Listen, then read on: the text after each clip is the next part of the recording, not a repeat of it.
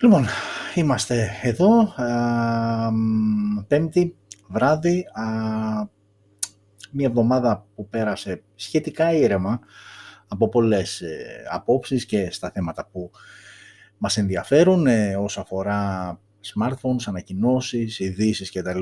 Έχουμε πραγματάκια, όχι κάτι τρομερό, ε, αλλά όπως ε, κάθε φορά, έτσι και τώρα και σήμερα, ξεκινάμε με το ότι προκύψει κάποιο θέμα που ξεχωρίζουμε, που ξεφεύγει λίγο από την θεματολογία των κινητών και όλων αυτών και ξεχώρισε την εβδομάδα μας πέρασε.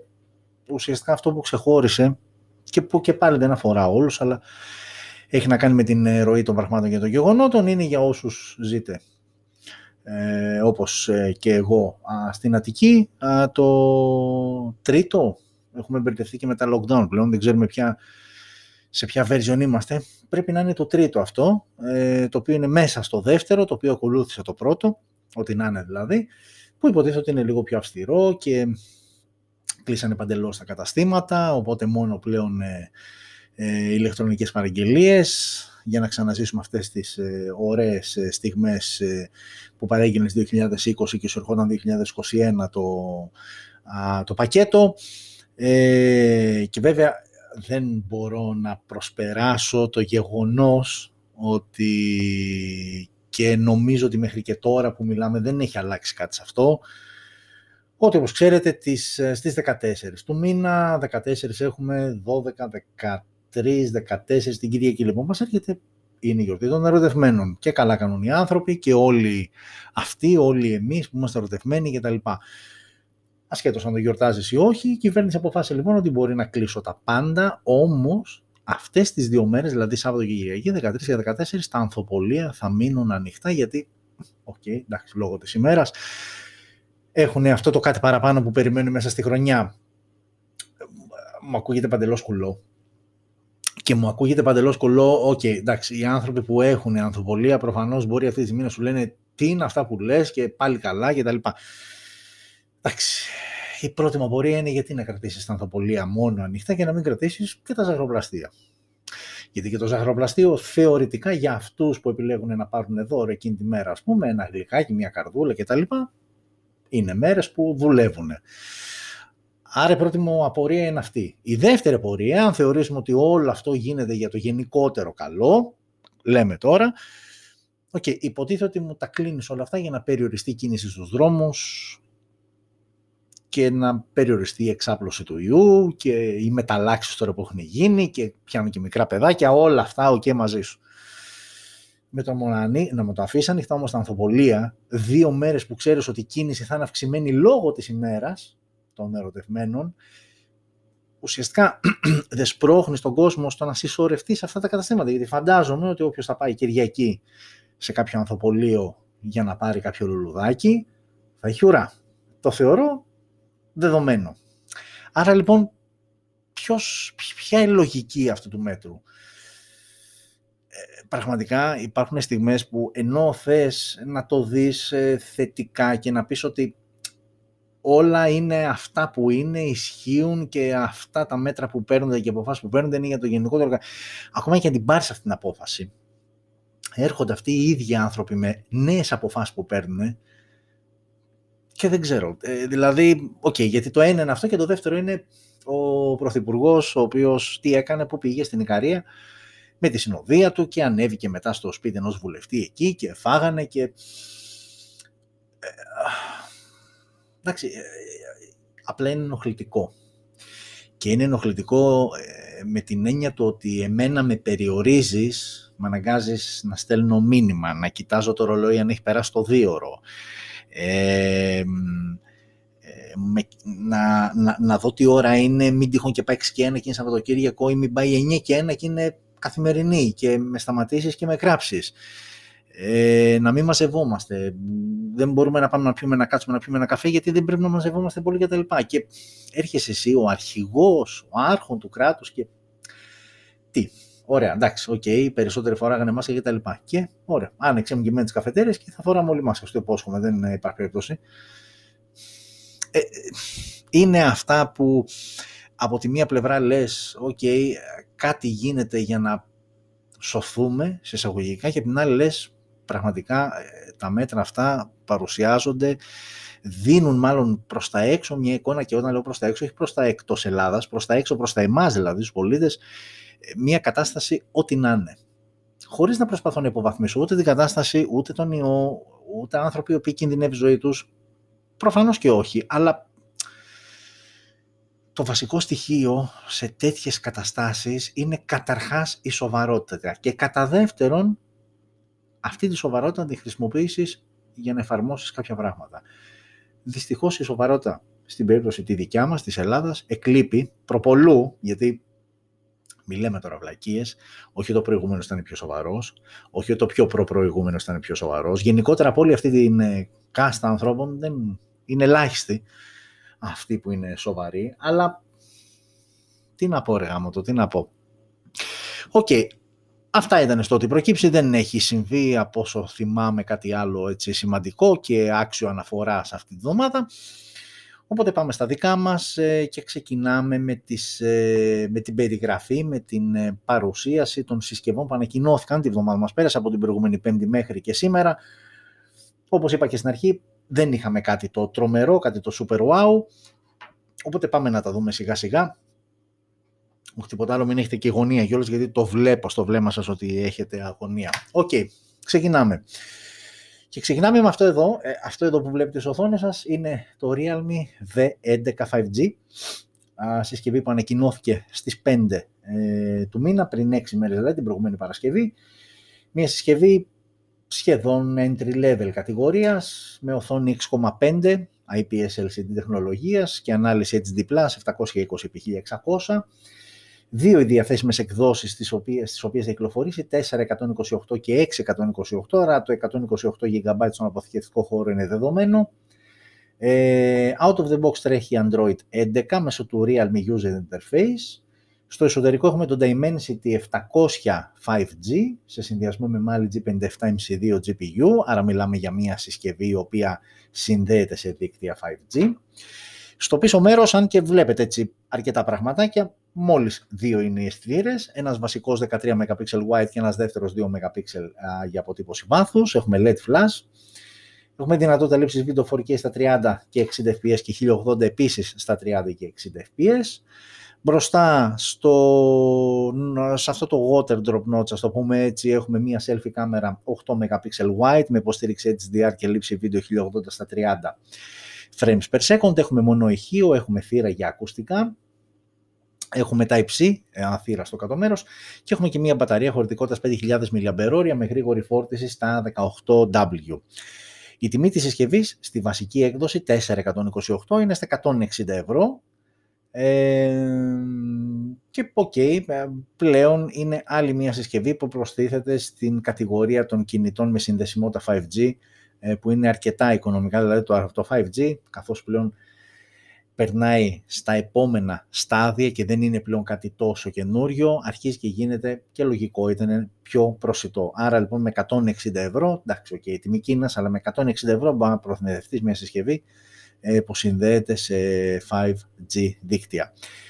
Realme V11 λοιπόν, 5G, αυτή ήταν η συσκευή που ανακοινώθηκε στις 5 του μήνα, ενώ την ίδια μέρα, 5 Φεβρουαρίου, την προηγούμενη Παρασκευή δηλαδή, ανακοινώθηκε και αυτό εδώ από τη Samsung, ε, με το τύπου κοτιλέ ε, back panel πίσω, πλαστικό είναι βέβαια, μην γελιέστε. Αναφερόμαστε στο Galaxy Mi 12, ε, μια συσκευή ε, η οποία OK okay, και αυτή, αν και δεν ανακοινώθηκε η τιμή της, ε, είναι όμως ε, σε κατηγορία entry level και θα το καταλάβετε για τα χαρακτηριστικά της. Ξεκινώντας από την οθόνη, η οθόνη λοιπόν που βλέπετε στο Galaxy M12 είναι 6,5 inches τεχνολογίας PLS IPS ες, και εδώ HD Plus η ανάλυση 720x1600, Android 11 out of the box μέσω του ε, One ε, User Interface version 3, Exynos 850 στο εσωτερικό, ε, 8 πύρινος και Mali G52 η GPU. Ε, όσο αφορά τις διαθέσιμες εκδόσεις α, για τον Galaxy M12 είναι αρκετές, αρκετές. Είναι τρεις, αλλά θεωρώ ότι καλύπτουν σε μεγάλο ποσοστό τις ανάγκες. 332, 464 και 628, μια ωραία ισορροπημένη διαβάθμιση και σε RAM και σε αποθηκευτικό χώρο, 332, 464, 628, άρα λοιπόν θεωρώ ότι καλύπτεται ο περισσότερος κόσμος και για εκείνους που θέλουν και το κάθε παραπάνω παίρνει microSD κάρτα σε ξεχωριστή θέση που σημαίνει ότι δεν χρειάζεται να θυσιάσετε μία από τις δύο ε, υποδοχές που έχει για κάρτα SIM και να αυξήσει τον αποθηκευτικό σας χώρο. Στο πίσω μέρος τώρα, τέσσερις αισθητήρε, αυτό που βλέπουμε αυτό έχει, 48 wide ο βασικός αισθητήρας, ένας δεύτερος, ένας δεύτερος αισθητήρας 5 MP ultra wide και δύο αισθητήρες από 2 MP ο καθένας για μακρολήψεις και αποτύπωση βάθους, LED flash, λήψη βίντεο 1080 στα 30 fps, μόνο αυτό, τίποτα λιγότερο, τίποτα περισσότερο. Μπροστά, selfie κάμερα 8 MP ε, wide με υποστήριξη HDR και λήψη βίντεο 1080 στα 30 fps επίσης. Ε, μόνο ηχείο, θύρα για ακουστικά, ε, Type-C στο κάτω μέρος και μπαταρία 6.000 mAh, συγγνώμη, με γρήγορη φόρτιση στα 15W, αρκετά μεγάλη η μπαταρία. Ο σάρωτης όπως βλέπετε στην εικόνα είναι στα δεξιά της α, συσκευής. Ε, ενώ ξαναλέω και πάλι ότι για την τιμή της ε, δεν έχει γίνει κάποια ανακοίνωση και μάλιστα τσεκάρω τώρα για να δω μήπως μέχρι τώρα που μιλάμε έχει αναφερθεί κάτι. Όχι. Ε, φαντάζομαι ότι δεν θα ξεπερνάει τα 200-250 ευρώ. OK, okay, είναι μια συμπαθητική α, συσκευή σε αυτό το price range. Ξαναλέω και πάλι δεν έχει ανακοινωθεί επίσημα τιμή. Ε, αλλά φαντάζομαι κάπου εκεί θα παίξει. Με αυτό το έτσι κάπως ε, ε κοτλέ, με αυτό μου έρχεται έτσι το πίσω μέρος το back panel, πλαστικό είναι βέβαια έτσι, γυαλί έχουμε μόνο μπροστά, πλαστικό ε, και το πλαίσιο ε, και, το, και το πίσω μέρος. OK, okay. Αυτό ήταν το Galaxy M12.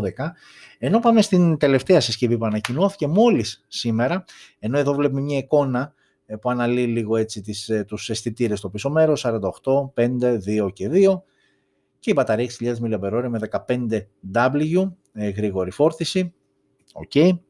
Πάμε λοιπόν σε μια συσκευή η οποία ανακοινώθηκε σήμερα το μεσημέρι, είναι από τη Motorola και είναι Motorola Moto E6i το μοντέλο. Ε, μια συσκευή η οποία έρχεται να κλειδώσει, να κουμπώσει την σειρά ε, ε6 το, ε, το ε6i λοιπόν είναι ε, μια συσκευή ε, entry level, είναι Go Edition. Για όσους γνωρίζετε τι είναι Go Edition, φανταστείτε ότι είναι μια η πιο light μορφή του Android, άρα είναι συσκευές που δεν απευθύνονται σε απαιτητικούς, είτε σε επίπεδο φωτογραφιών, είτε σε επίπεδο επιδόσεων, είτε σε επίπεδο ε, γραφικών κτλ.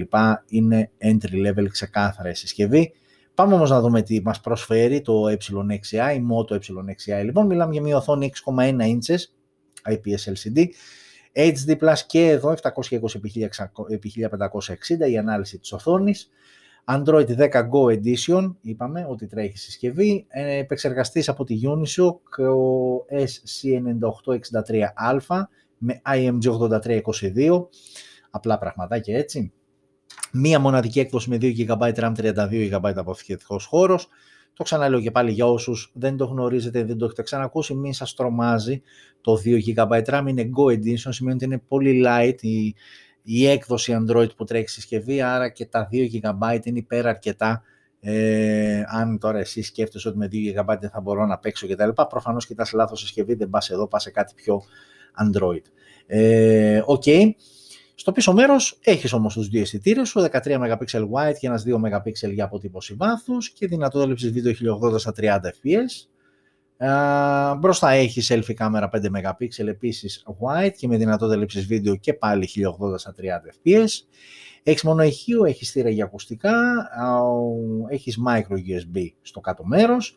Έχεις μια μπαταρία η οποία είναι 3000 mAh με γρήγορη φόρτιση, σχεδόν γρήγορη φόρτιση στα 10W και αυτό το νούμερο μην σε τρομάζει. Ξαναλέω και πάλι αναφερόμαστε σε μια Go Edition συσκευή, άρα οι 3.000 mAh, ok, έχουμε δει και Go Edition με, αρκετή μεγαλύτερη, με αρκετά μεγαλύτερη μπαταρία, αλλά και με τις 3.000 mAh, ε, ξαναλέω και πάλι μιλάμε για πολύ πάρα πολύ light χρήστες, θα το πάρει κάποιος που δεν ε, το λιώνει στα mail και στο σερφάρισμα και στις φωτογραφίες και στο gaming, οπότε ναι, δεν είναι μεγάλη μπαταρία, αλλά είναι μια μπαταρία που θα σου κρατήσει τη μέρα άνετα. Και η συσκευή αυτή κοστίζει 170 ευρώ. Εδώ έρχεται τώρα και σου χτυπάει το καμπανάκι και λες τι μας λες τώρα, 170 ευρώ για να πάρω αυτό, όταν σε αυτά τα λεφτά μπορώ να πάρω κάτι σαφώς καλύτερο και όχι Go Edition κανονικό Android. Θα συμφωνήσω με σένα, με εσάς που το πιστεύετε αυτό. Ναι, σε αυτή την τιμή η συσκευή ήδη είναι σκοτωμένη και δεν το ξέρει. Ε, στα 170 ευρώ νομίζω ότι ναι, αν άκουγα ένα 100-120 να το σκεφτώ, αλλά να δώσω 170 ευρώ για να πάρεις μια Go Edition συσκευή με αυτά τα χαρακτηριστικά, πραγματικά δεν υπάρχει ούτε ένας λόγος, δεν μπορώ εγώ να βρω έστω και έναν λόγο για να την προτείνω και να πω ότι ξέρεις κάτι, αν είσαι light χρήστης πήγαινε εκεί. Καταρχάς αν είσαι light χρήστης, ήδη από το πόσο έχεις φάει χ, δεν θα δώσεις ποτέ 170 ευρώ, ε, ένα light χρήσης θεωρώ ότι με 100-120 ευρώ έχει βρει συσκευή και έχει κάνει άψογα τη δουλειά του. Εδώ έχεις φύγει. Αν θέλεις να τα δώσεις, δεν πας εδώ και πας κάπου αλλού. OK, okay, αυτά όσα αφορά τις ε, συσκευές που ανακοινώθηκαν στη βδομάδα μας πέρασε. Το είπα και στην αρχή, δεν είχαμε κάτι το ιδιαίτερο, δεν είχαμε κάτι το τρομερό, έτσι κάτι το εντυπωσιακό σε επίπεδο χαρακτηριστικών. Θα δούμε όμως πιο κάτω γιατί υπάρχουν εντυπωσιακά πράγματα που αξίζει ε, πραγματικά ε, ε, να δει ε, κάποιος και για να ετοιμάσω εδώ πέρα και τα υλικά μου και όλα αυτά. Λοιπόν, οπότε πάμε στο δεύτερο, εντάξει, τώρα δεύτερο μέρος της, της εκπομπής, αν πούμε ότι το πρώτο μέρος είναι το ότι προκύψει, τι προέκυψε εκτός επίσημης θεματολογίας, ε, το δεύτερο μέρος έχει να κάνει με τις συσκευές, άντε αυτό θα είναι το τρίτο λοιπόν, το τρίτο μέρος λοιπόν της εκπομπής που είναι κάποιες επιλεγμένες ειδήσεις, ειδήσεις που έχουμε ε, δει. Α, τη βδομάδα μας πέρασε, τις ξεχωρίσαμε και είμαστε εδώ για να τις ε, συζητήσουμε μαζί σας. Ε, και όχι ίσως, ε, νομίζω ότι είναι από εκείνες τις ε, ειδήσεις που τα λόγια την αδικούν, θα πρέπει να δει κάποιος κάποια πράγματα, οκ, βλέπετε περίπου μία εικόνα, οκ, δεν είναι και ότι καλύτερος σε επίπεδο ανάλυσης και μεγέθους, αλλά θα σας καλύψω την περιέργεια. Αυτό είναι ε, το concept ε, smartphone της Xiaomi που παρουσιάστηκε την εβδομάδα που μας πέρασε, ε, το οποίο έχει μια απίστευτη waterfall οθόνη, ε, κουρμπαριστή και από τις τέσσερις ε, ε, πλευρές της, αλλά επειδή δεν θέλω να, να το κουράσω παραπάνω, ε, ευθύς αμέσως θα δείτε το βίντεο παρουσίασης όπου ξεδιπλώνεται πραγματικά όλη αυτή η ομορφιά που έχει στο μυαλό της η Xiaomi. Ε, και θα πάμε, και θα πάμε, πού θα πάμε, θα πάμε εδώ λοιπόν. Ε, δεν λέω κάτι, το βλέπουμε και μιλάμε αργότερα.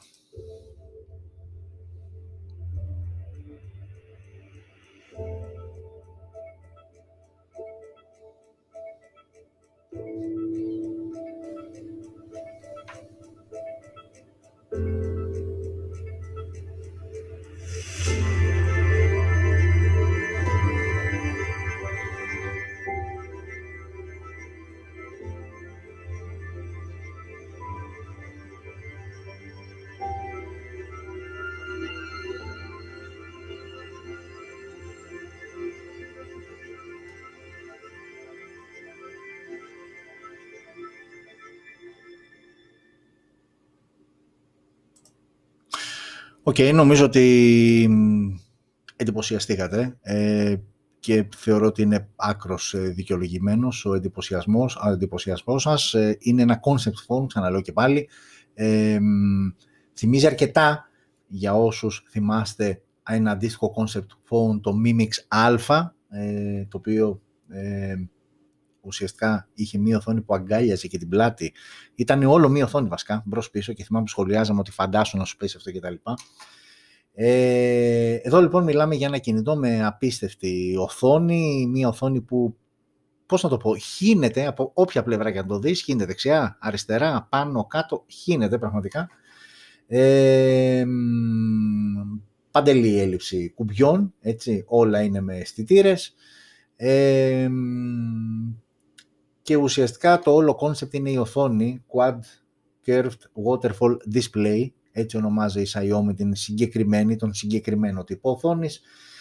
Ε, okay, ε, είναι ένα τρομερό concept. Μακάρι να το δούμε αυτό να κυκλοφορεί, να βγαίνει έτσι και να κυκλοφορεί στην αγορά. Δεν το ξέρω, γιατί όχι όμως. Δηλαδή πλέον ε, με αυτά που βλέπουμε ε, εκεί έξω ε, δεν είναι κάτι τόσο επιστημονικής φαντασίας. Ούτως ή άλλως το curved δεξιά-αριστερά.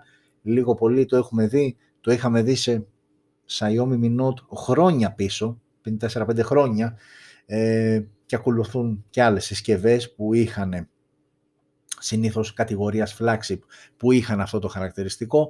OK, okay, δεν μου φαίνεται τόσο απίθανο ε, να το δούμε να κυκλοφορεί και μακάρι ε, πάντως είναι μία ομορφιά. Αυτό είναι το μόνο σίγουρο. OK, okay, δεν έχουμε να πούμε κάτι άλλο γιατί ξαναλέμε και πάλι είναι ένα concept phone, έτσι. Ε, συνεχίζουμε λοιπόν με την επόμενη είδηση. Πάμε λίγο στα πιο ε, πώς να το πούμε, στα πιο ιατρικά. Αυτό που βλέπετε, εντάξει, τώρα okay, θα μου πει κάποιος, δεν καταλαβαίνω ποια συσκευή είναι, δεν σ' αδικώ φίλε μου, εσύ που θα το πεις, γιατί ναι, OK, okay, μου έρχονται στο μυαλό 15 συσκευές που θα μπορούσαν να είναι συγκεκριμένοι. Όπως και να έχει όμως, εδώ ε, μιλάμε για ε, Pixel Phone ε, και έρχεται η Google να μας ενημερώσει ότι σύντομα με κάποιο update ε, που θα ε, δοθεί ε, ακουμπώντας το δάχτυλό σου πάνω στην κάμερα της συσκευής θα μπορείς να μετρήσεις καρδιακούς ε, παλμούς ε, και θα μπορείς έτσι να έχεις μία, ε, ε θα σε βοηθάει ως προς τη μελέτη της ε, αναπνευστικής σου λειτουργίας σε συνδυασμό και με την εφαρμογή Google Fit που μετράει βήματα κτλ. Αυτή μέσω του Android λογισμικού μπορείτε να αντιμετωπίσετε και στο δικό σας το κινητό. Ε, σαν ιδέα δεν είναι κάτι πρωτότυπο. Να θυμίσω ότι είχε ξεκινήσει με τον Galaxy S10 ε, που είχε βέβαια ειδικό αισθητήρα πίσω που ακούμπαγε στο δάχτυλο και σου έπαιρνε ε, καρδιακό παλμό. Εδώ η Google ε, τεχνολογικά το προσεγγίζει διαφορετικά ακουμπώντας το δάχτυλο στην κάμερα, στην πίσω κάμερα. Ε, και βέβαια τίθεται το κλασικό ερώτημα ότι, OK, okay, εντάξει τώρα το να μετράς ε, βήματα, να κολυμπάς και να μετράς ε, αποστάσεις κτλ. OK, okay, αλλά όταν έχουμε θέματα υγείας που από μόνο του ήδη σοβαρεύει, κατά πόσο είναι αξιόπιστες, αξιόπιστα όλα αυτά, ε, όλες αυτές οι συσκευές, είτε έχει να κάνει κινητό, είτε έχει να κάνει κάποιο smartwatch γενικότερα, ε, πόσο πιο αξιόπιστα μπορεί να είναι από ένα ιατρικό μηχάνημα. Η απάντηση είναι ότι δεν είναι πιο αξιόπιστα, δεν είναι καν το ίδιο αξιόπιστα, ε, σου δίνουν ένα μέγεθος, αλλά η ουσία είναι ότι σαφώς κάποιος ο οποίος έχει κάποιο πρόβλημα προς Θεού ε, δεν περιμένει από εδώ ε, να το εντοπίσει ή να το λύσει ή οτιδήποτε. Οκ, είναι μία μορφή παρακολούθησης, αλλά μέχρι εκεί, έτσι, μην τρελαινόμαστε.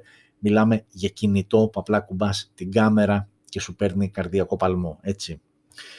Λοιπόν, οκ. και η επόμενη είδηση έχει να κάνει πάλι με Xiaomi ε, και ουσιαστικά ε, με, τον, ε, με κάποια δήλωση που έκανε ο υπεύθυνος Xiaomi στην Τουρκία, ο Ούσερ Λιού, ο οποίος ανακοίνωσε την τεράστια επένδυση που γίνεται για να, να ανοίξει εργοστάσιο παραγωγής smartphones της Xiaomi στην Τουρκία.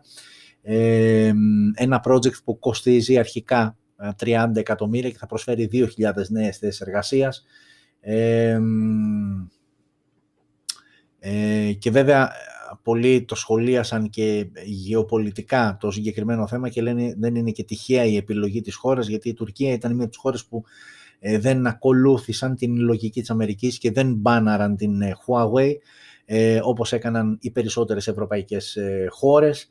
Ε, οπότε Xiaomi ε, επειδή έρχεται και αυτή από τα ίδια μέρη, ε, κάνει αυτή την κίνηση, κινήσεις που η αλήθεια είναι ότι θα τις θέλαμε κάποια στιγμή να τις δούμε και στη δικιά μας τη χώρα, αλλά εμείς είμαστε καλοί στο να κλείνουμε τέτοιου είδους και να διώχνουμε τέτοιου επενδύσεις και όχι να τις ε, προσελκύουμε ε, και όχι ε, και σε συνδυασμό με αυτά που είπα στην αρχή και επειδή το ξαναλέω και τώρα δεν υπάρχουν πολιτικές πεπιθήσεις από πίσω καμία σχέση και δεν θέλω να τα μπλέκω και ιδιάζω και που, που τα αναφέρω κιόλας. απλά εδώ σχολιάζουμε κάποια πράγματα σαν άνθρωποι σαν μια γενιά που θεωρώ ότι με το μυαλό που έχουμε διαβάζουμε λίγο καλύτερα τις καταστάσεις ε, και γαμώτο δεν θέλουμε να μας δουλεύουν και θέλουμε κάτι καλύτερο, οπότε με αυτό το δεδομένο αυ, αυτός είναι και ο τρόπος με τον οποίο σχολιάζω και γι' αυτό λέω και αυτό που λέω όσον αφορά ότι ναι, γιατί στην Ελλάδα να μην ανοίξει ένα τέτοιο είδους εργοστάσιο, αλλά ξαναλέω και πάλι και το κλείνω εδώ το θέμα, είμαστε καλοί στο να διώχνουμε επενδύσεις και όχι να φέρνουμε τέτοιου είδους επενδύσεις. Άλλες επενδύσεις έρχονται. OK. Okay.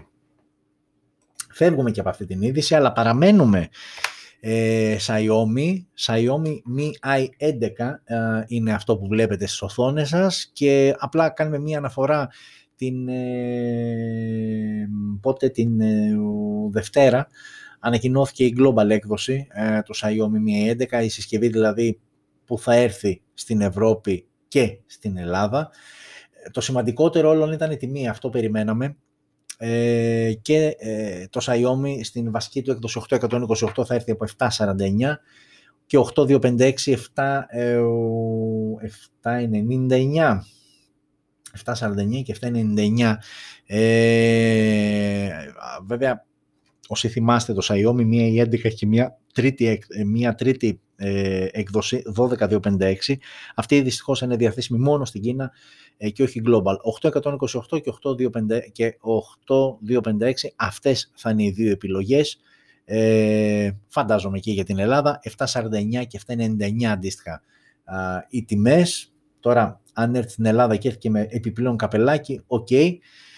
Και είναι για πολλοστή φορά αυτό που λέμε το γαμώτο, γιατί στα 5,49 είναι στην Κίνα ε, και βλέπεις ότι έρχεται Ευρώπη και τρώει αρκετά μεγάλο καπέλο και σαφώς το Xiaomi Mi 11 ε, στα 5.49 το παίρνει σε ασυζητητή, αλλά στα 7.49 αρχίζει και σοβαρεύει ε, και αρχίζει και σε προειδεάζει λίγο για το Mi 11 Pro, το οποίο πολύ ακούγεται τις τελευταίες μέρες και φαντάζομαι ότι πολύ πιθανό να ανακοινωθεί ε, και μέχρι τέλους του μήνα ή αρχές Μαρτίου, δεν νομίζω να καθυστερήσει παραπάνω.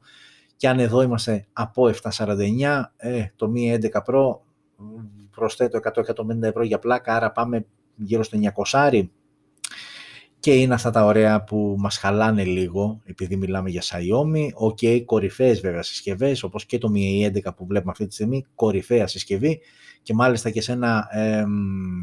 Ε, σε κάποιο βιντεάκι που είδα τις προάλλες που το ανοίγουν ε, για να δουν ακριβώς η συσκευή τι περιλαμβάνει μέσα και πόσο εύκολα επισκευάσιμη είναι, αποκαλύφθηκε ότι όντως επισκευάζεται αρκετά εύκολα. Βέβαια, Κανένας δεν θέλει να φτάσει σε αυτό το σημείο να χρειαστεί να επισκευαστεί, αλλά OK, okay, μετράει και αυτό.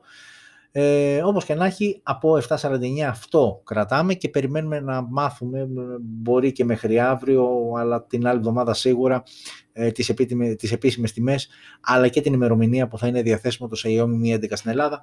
Οπότε εδώ θα είμαστε. Λογικά στο επόμενο επεισόδιο θα έχουμε ε, την είδηση σχετικά με ημερομηνία και τιμή ε, για το Xiaomi Mi 11 στην Ελλάδα. Οκ. Ε, ένα χαρακτηριστικό το οποίο το έχουμε ξαναπεί ότι πολλά πράγματα έχουν εξελιχθεί στα κινητά. Ένα πράγμα το οποίο έχει μείνει ψιλοστά, όχι ψιλοστάσιμο. Δεν είναι τόσο η χωρητικότητα της μπαταρίας. Εκεί που έχει πέσει ιδιαίτερο βάρος είναι πλέον στο πόσο γρήγορα φορτίζει. Δηλαδή οι μπαταρίες κακά τα ψέματα, ό,τι και να διαβάσεις από χωρητικότητες και τα λοιπά, η ουσία, γιατί εκεί έχω καταλήξει, η ουσία είναι να έχεις μια συσκευή που να σου βγάλει άνετα το 24ωρο και να την κουμπώσεις στο φορτιστή το βράδυ όταν θα ξαπλώσεις ε, για να κοιμηθείς. Αυτό είναι στο 90% των περιπτώσεων των συσκευών. Υπάρχουν και συσκευές που ζορίζονται να βγάλουν τη μέρα, όπως υπάρχουν και συσκευές που είναι αυτό το μία μέρα και κάτι ψηλά, που και πάλι όμως το και κάτι ψηλά θα σε πετύχει, πώς θα σε πετύχει, γιατί αν είσαι συνέχεια στο σπίτι, εντάξει με κοιτάτε τώρα, λόγω καραντίνας και τα λοιπά, υπό normal συνθήκες όμως, το και κάτι ψηλά, το και μία μέρα και ένα τρίτο μέρας, ας πούμε, το ένα τρίτο μέρας θα με πετύχει που έξω και τι θα κάνω εγώ. Άρα λοιπόν η ουσία είναι ότι το 24ωρο, αυτό θέλουμε εμείς, από την ώρα που θα ξυπνήσουμε μέχρι την ώρα που θα κοιμηθούμε και με μία μέση προς βαριά χρήση να έχουμε άνετα 24 ώρα. Αυτό είναι το βασικό. Εδώ λοιπόν τώρα ε, γίνανε κάποιες δοκιμές για να συγκρίνουν τις ε, καλύτερες μπαταρίες όσο αφορά τη διάρκεια ζωής ε, που έχουν. Δοκιμές, εξαντλητικά τεστ, να παίζουν συνέχεια βίντεο, σε μουσική, να γίνονται κλείς συνέχεια και τα λοιπά. Ε, οπότε λοιπόν καλό είναι να κάνουμε μία αναφορά έτσι για να έχετε στο μυαλό σας ε, τα πιο ισχυρά, ποια είναι τα πιο ισχυρά smartphone ε, με την, ε, ουσιαστικά ποια είναι τα smartphone με την καλύτερη για να το ξαναπαντήσουμε πάλι, ωραία, όταν εξελίσσεται η τεχνολογία, εξελίσσεται, εξελίσσονται και οι απάτες που χρησιμοποιούν αυτή την τεχνολογία ε, εις βάρος μας. Οπότε προσοχή όταν βλέπετε τέτοιου είδους ε, νούμερα. Ε, η επόμενη είδηση έχει να κάνει με Huawei και το MUI 11.1 ε, είναι το νέο ε, update που θα αναβαθμίσει αρκετές συσκευές της Huawei και ουσιαστικά αποτελεί το μεταβατικό στάδιο για το Harmony, Harmony OS, το εντελώς δικό της λογισμικό που θα χρησιμοποιεί η Huawei αφού πλέον no Google. Ε, οπότε είναι ένα λογισμικό το οποίο πάνω σε αυτό ε, θα βασιστεί το Harmony OS, το οποίο μέσα στο έτος ε, θα είναι πλέον το επίσημο λογισμικό της ε, Huawei. και όσο αφορά τις πρώτες συσκευές που θα πάρουν το MUI 11 είναι όπως καταλαβαίνετε κορυφές και πιο πρόσφατες δηλαδή σειρά Mate 40 αλλά και σειρά Mate 30 και επίσης στην P σειρά P40 και P30 ενώ ε, σε πιο οικονομικές συσκευές ε, Nova 8, Nova 8 Pro, Nova 7, Nova 7 Pro ε, και από tablet ανακοίνωσε μόνο ένα, το MatePad Pro τόσο η Wi-Fi έκδοση όσο και η 5G έκδοση.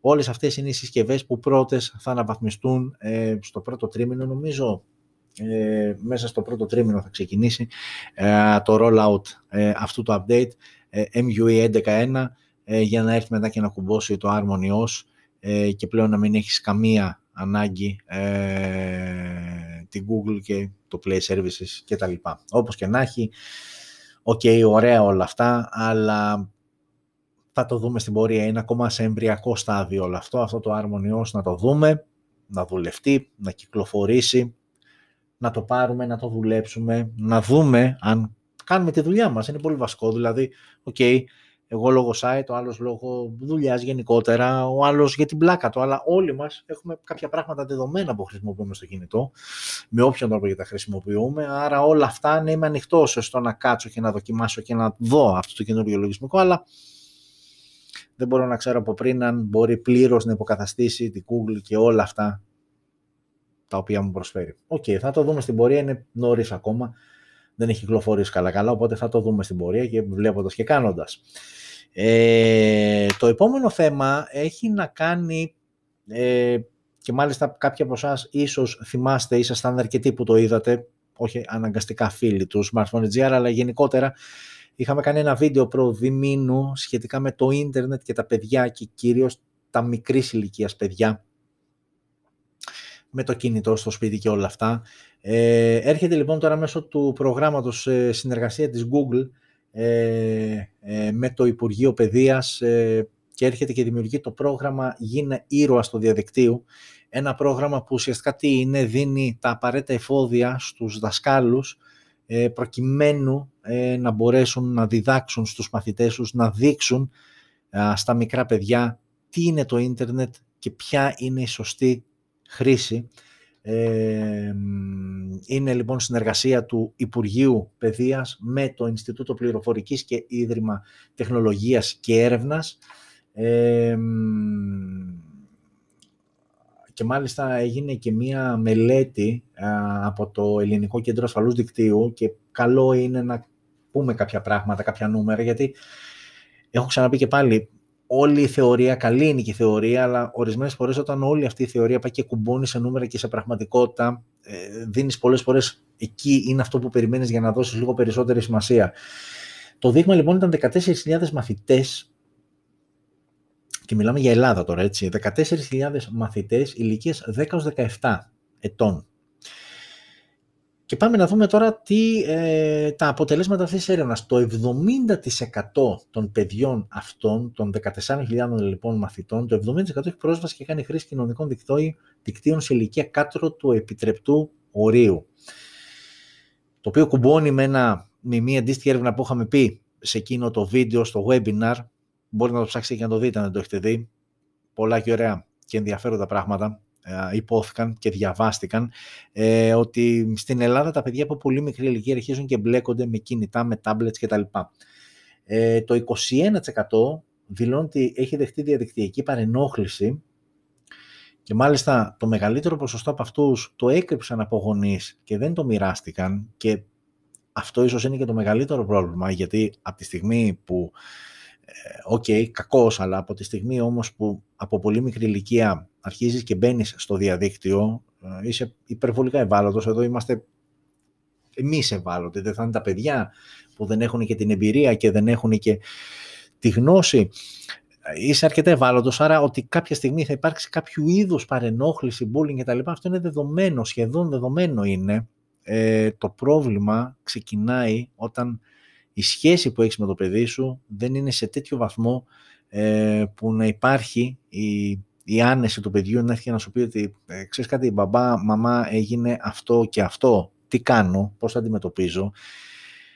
Εκεί ε, μπορείς να προλάβεις πολλά πράγματα, δυστυχώς όμως ε, τα περισσότερα παιδιά δεν μιλάνε στους γονείς, με αποτέλεσμα πολλές καταστάσεις να ξεφεύγουν χωρίς καν να γνωρίζουν κάτι οι γονείς. Ε, ένα άλλο τραγικό νούμερο είναι το 21%, το 21 των παιδιών ε, έχει συναντηθεί με κάποιον που γνώρισε στο διαδίκτυο, ενώ το 41% που δέχεται αιτήματα φιλίας από αγνώστους. Τα νούμερα είναι αν καθίστε και τα μεταφράσετε, τα μετατρέψετε, τα αναλύσετε, είναι τραγικά. Το 41% δέχεται αιτήματα από φίλους, από ανθρώπους μάλλον που είναι άγνωστοι, παντελώς, προφανώς και να γεμίσουν το προφίλ τους, να δείχνουν ότι έχουν πολλούς φίλους κτλ. Ενώ το 21% θα προχωρήσει σε επόμενο στάδιο του να βγει με κάποιον άνθρωπο που γνώριζε μέσα από διαδίκτυο και που πολύ πιθανό να μην έχει καμία σχέση αυτό που βλέπει και ακούει και διαβάζει με αυτό που θα συναντήσει. Τρομερά και τραγικά νούμερα. Ε, οπότε όπως καταλαβαίνετε μόνο και μόνο από αυτή την έρευνα είναι επιτακτική ανάγκη τα παιδιά να πρέπει από πολύ μικρή ηλικία ε, να εκπαιδεύονται πάνω στο διαδίκτυο και στη σωστή χρήση αυτού και στην σωστή επικοινωνία ταυτόχρονα, θα ξαναπώ εγώ, με τους γονείς, γιατί είναι πάρα πολύ βασικό. Δεν μπορείς να εθελοτυφλείς. Προβλήματα και καταστάσεις θα υπάρξουν και θα δημιουργηθούν. Ε, το πρόβλημα είναι στο να επικοινωνείς σωστά με το παιδί σου και να το μάθεις την κατάλληλη στιγμή και να το προλάβεις από δυσάρεστες εξελίξεις. Το μεταγενέστερο, δυστυχώς πολλές φορές δεν. Οκ, ε, όταν είναι να κράξουμε, κράζουμε, αλλά όταν είναι να πούμε όμως μπράβο και εύγε, θα το πούμε και αυτό με την ίδια ευκολία. Μπράβο λοιπόν στο Υπουργείο Παιδείας, που πήρε αυτή την πρωτοβουλία με την Google και επιτέλους ε, ασχολείται λίγο πιο σοβαρά ε, με το θέμα ε, της ε, εκπαίδευσης των ε, μικρών παιδιών ε, των ανήλικων ε, στην χρήση του διαδικτύου και μακάρι να ακολουθήσουν και παρόμοιες ε, ενέργειες στο μέλλον γιατί αυτό δεν έχει νόημα να γίνει μία φορά και τέλος.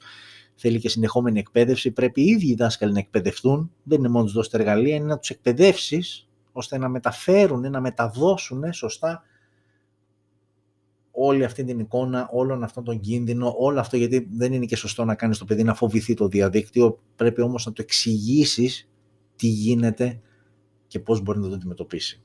Αυτό.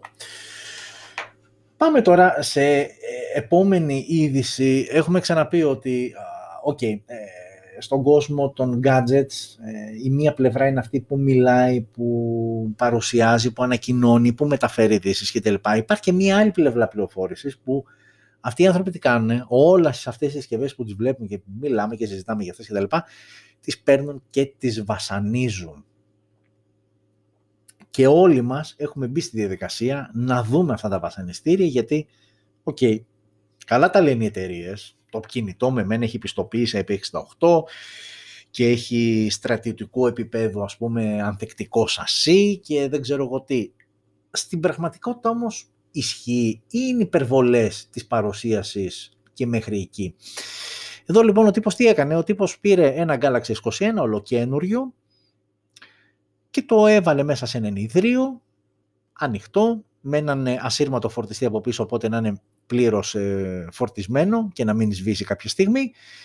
ε, και το έβαλε σε αυτό το ενιδρίο να τσεκάρει την ανθεκτικότητά του στο νερό. Παρεμπιπτόντως, το Galaxy S21 δεν είναι αδιάβροχο, έτσι. Ο τύπος όμως ήθελε να το δοκιμάσει. Έχουμε φτάσει, γιατί αυτό είναι ε, screenshot από το live video, δηλαδή αυτή τη στιγμή εάν μπείτε στο ίντερνετ ε, έχει live, γιατί είναι σε time-lapse, έχει βάλει μια κάμερα time-lapse και τραβάει συνέχεια και αλλάζει ο χρόνος που βλέπετε μπροστά. Είμαστε, γιατί αυτή είναι η σημερινή φωτογραφία, στην 13η μέρα σήμερα και ε, τραβάει για να δει μέχρι πού θα φτάσει. Η ουσία είναι ότι έχει, έχει, έχουν βγει κάποια συμπεράσματα μέχρι στιγμής.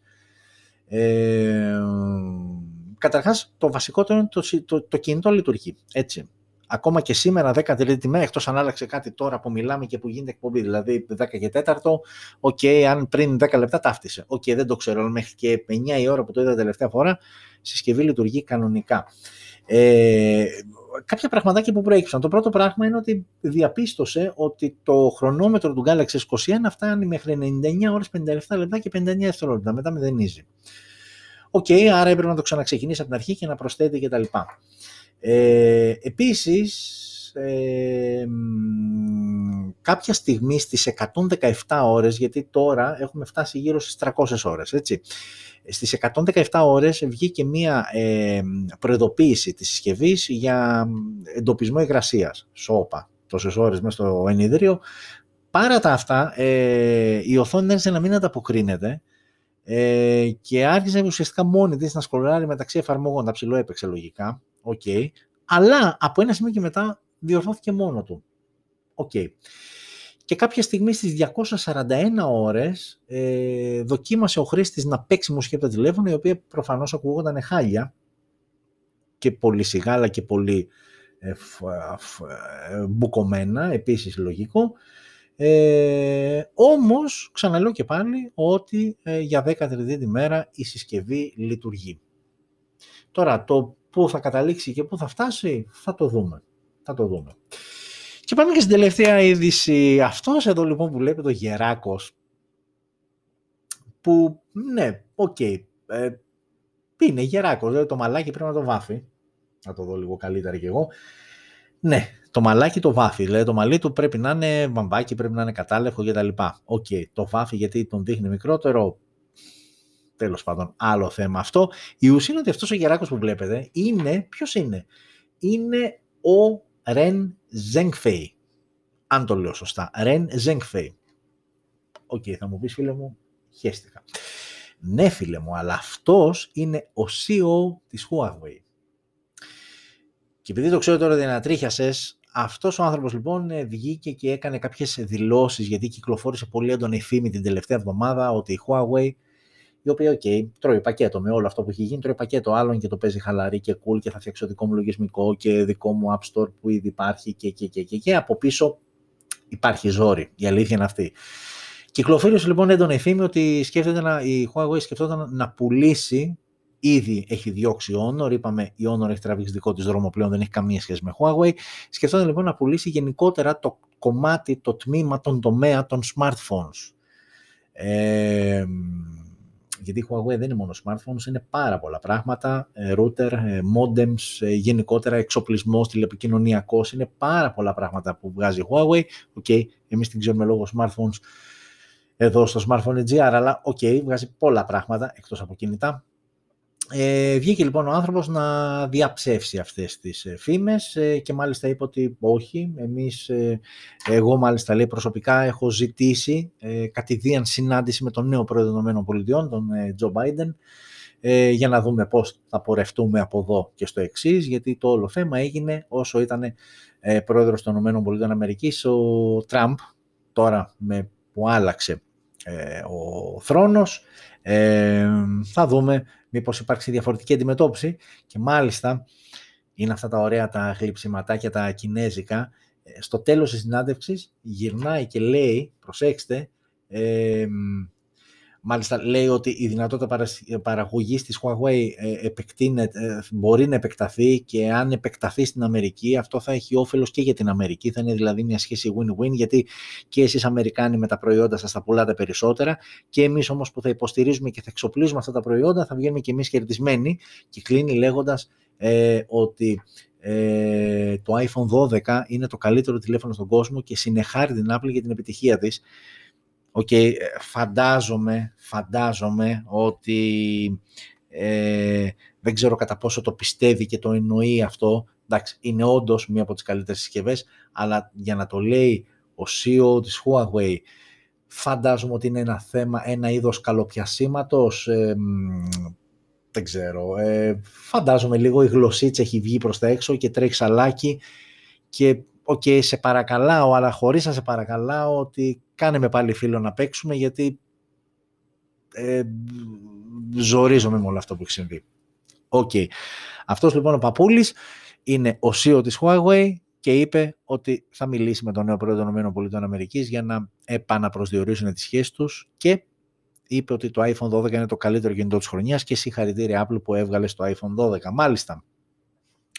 Το ακούσαμε και αυτό. Ε, αλλά OK. Okay, ε, με αυτό τελειώσαμε και το τρίτο μέρος της εκπομπής, που το τρίτο μέρος της εκπομπής ε, είχε να κάνει με τις ειδήσεις της εβδομάδας που μας πέρασε. Η ώρα είναι 10 και 21. OK. Okay. Το μαζέψαμε λίγο, γιατί τα δύο τελευταία επεισόδια νομίζω ήταν μία ώρα και τρία λεπτά το ένα και πέντε το άλλο. Το έχω ξαναπεί παιδιά, ναι το ξέρω, μπορεί να είναι κουραστικό για πολλούς, αλλά ε, βλέπετε ότι υπάρχει συνεχόμενη ροή, δηλαδή και ειδήσεις και συσκευές ε, και το ό,τι προκύψει, γιατί okay, πρέπει να ξεφεύγουμε και λίγο, να λέμε και κάτι άλλο. Είπαμε, η ουσία είναι να ερχόμαστε εδώ, να περνάμε ωραία, καλά, χαλαρά. Οπότε λοιπόν ανανεώνω το ραντεβού ε, μαζί σας για την ερχόμενη πέμπτη και την ίδια ώρα, ε, 9.30. Ε, όπως ξέρετε, social media και μάλιστα πρέπει να προσθέσουμε και ένα καινούργιο κονίδιο γιατί πλέον έχουμε ανοίξει λογαριασμό και σε αυτό το περίφημο TikTok το οποίο όντως ρε φίλε και φίλοι ισχύει, δηλαδή ε, μπαίνεις μέσα και χαζεύεις και λες «Α, για πέντε λεπτά να περάσει η ώρα» ε, και πραγματικά κάτι βιντεάκι που δείχνει μπαίνω για λίγο στο TikTok και είναι μέρα έξω και φτάνει βράδυ. Ε, okay, δεν το έχω κάνει, δεν έχω φτάσει τόσο αλλά μπορώ να καταλάβω πόσο εύκολα μπορεί να συμβεί. OK, okay, λοιπόν, και TikTok μεταξύ των άλλων, subscribe στο κανάλι μας, πατάτε και το καμπανάκι να ενημερώνεστε κάθε φορά που ανεβάζουμε είτε έχουμε το live stream κάθε πέμπτη είτε κάποιο καινούριο βίντεο. Ε, να είστε όλες και όλοι καλά, ε, να ζείτε smart και τα λέμε σε μία εβδομάδα από σήμερα. Φιλιά σε όλες και όλους.